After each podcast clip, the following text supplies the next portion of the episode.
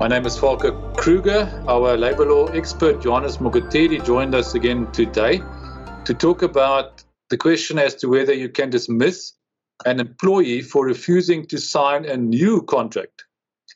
And if I'm not mistaken, I think there were two court cases where this uh, question was sort of uh, decided on. Uh, Johannes, thank you for joining us. Yes, Volker, thank you. Um, there were two cases which dealt with the, the matter, as you correctly indicated. The question is can I dismiss my employee if he or she refuses to sign a contract of employment?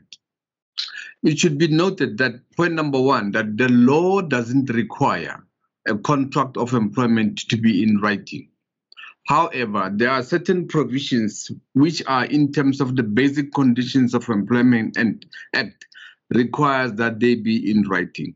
For instance, Section 29 of the Basic Conditions of Employment Act provides that before the employee starts to work, certain information must be provided to the employee in writing. Therefore, to an extent, it makes provision that there should be some written agreement between the employer and the employee. This includes factors such as the following the full name and the addresses of the employer, the name and the occupation of the employee, a brief description of his work, the place of work and where the employee is required or permitted to work at various places, the date on which the employment begin to, to, to begin and end. Therefore, the Act requires that this uh, information must be in writing and must be provided to the employee before he starts to work.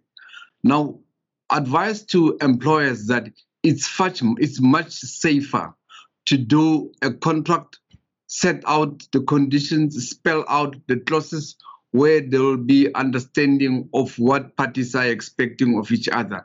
And in such, we advise clients that they have to conclude a written contract of employment. It is uh, for some certain employees a cumbersome exercise. We render such services. Our the, the clients can come to us and we advise them, and if need be, provide such kind of contracts to them. Now, uh, the matter came before uh, before court, and on two various cases, the court had to decide the question: Can you dismiss your employee for for refusing to sign a contract? Now, in one case, which involved Mr. Naidu and the National Lotteries Commission and others, what happened was that Mr. Naidu was an, an employee at this uh, lotteries company and uh, while still under while still under the employment, there was a restructuring, and ultimately, Mr. Mr. Uh, Mr. Naidu was given the work of being the head of the publicity and media. He was given a package of in the amount of 1.3 million, and uh, uh, remember, he was still under the employ of the lotteries. Then they gave Mr. Uh, Naidu a copy of a contract, which was a four-year non, no, a five-year non-renewable contract, and uh, Mr. Naidu refused to sign. Um, uh, it was this was in 2016, and uh, he continued with his normal activities. And in 2017, he received his normal increase, and uh, uh, he was approached again to sign the contract which he further, which he refused to sign. And uh, the employer gave in an ultimatum, gave Mr. Naidu an ultimatum that he must sign within three years. If he fails to sign within three years, they will take his conduct to be a repudiation, and uh, uh, he will they, they, they, he will be dismissed. Mr. Naidu still remained adamant and um, uh, uh, he refused to sign. And uh, his conduct was deemed to be a repudiation of the contract, which the employer accepted. And ultimately, Mr. Naidu was dismissed. Remember, this was in 2017. Then, after he was dismissed, Mr. Naidu referred the dispute to the CCMA.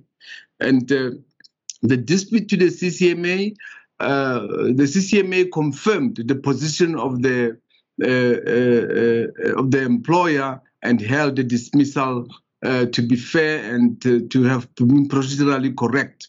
Mr. Naidu was not happy. He took the matter up to the to the to the to the labor court.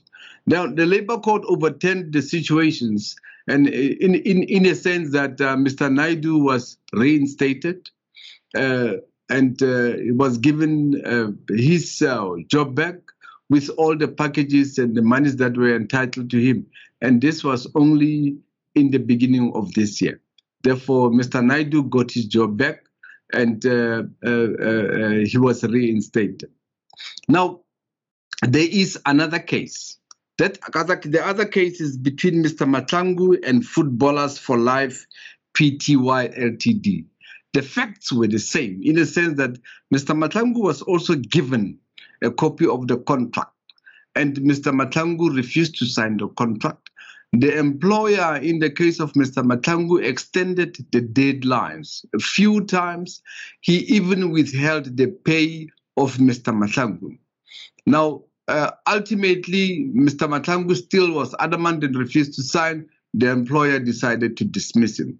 Mr. Matlangu decided to take the matter to the CCMA. To the CCMA, the CCMA confirmed the position of the employer that the conduct by Mr. Matlangu was unreasonable, and as such, the dismissal was fair. Now, when you are faced with such a situation, it's very important that you must interrogate your issues and the circumstances surrounding your case. But the basic rule or the basic position is that you can ultimately decide dismiss your employee if he refuses to sign the copy of the contract. All right. So if there's an existing contract of service, you are bound to that agreement, and you can't just give the new contract to the employee. If he then refuses to sign that new contract, you can't dismiss, dismiss him because of that. Obviously, if there are other reasons to dismiss an employee, uh, disciplinary grounds that, that, that are accepted in, in, in, law, then it's something else. No? But merely the fact that he refuses to sign and accept the new terms would not be a, a reasonable ground for dismissal. Yes, I do agree with you. Remember, uh, the law says that if they, you want to change the conditions of your employment, it's very important that you must engage with, with, with your employee consult with him, and ultimately come come up with an agreement. But the law doesn't say that your employee must agree to what you say, but you must consult. And if the employee unreasonably refuses to sign, then you can dismiss.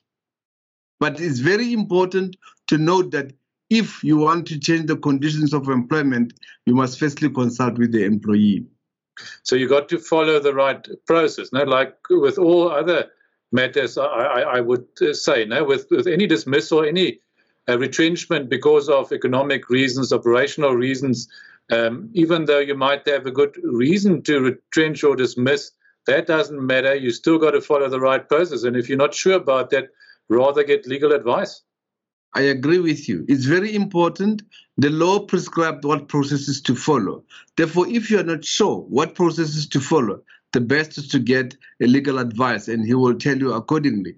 But you might be substantively right in a sense that you might have a ground to dismiss your employee but you don't follow the, the same process.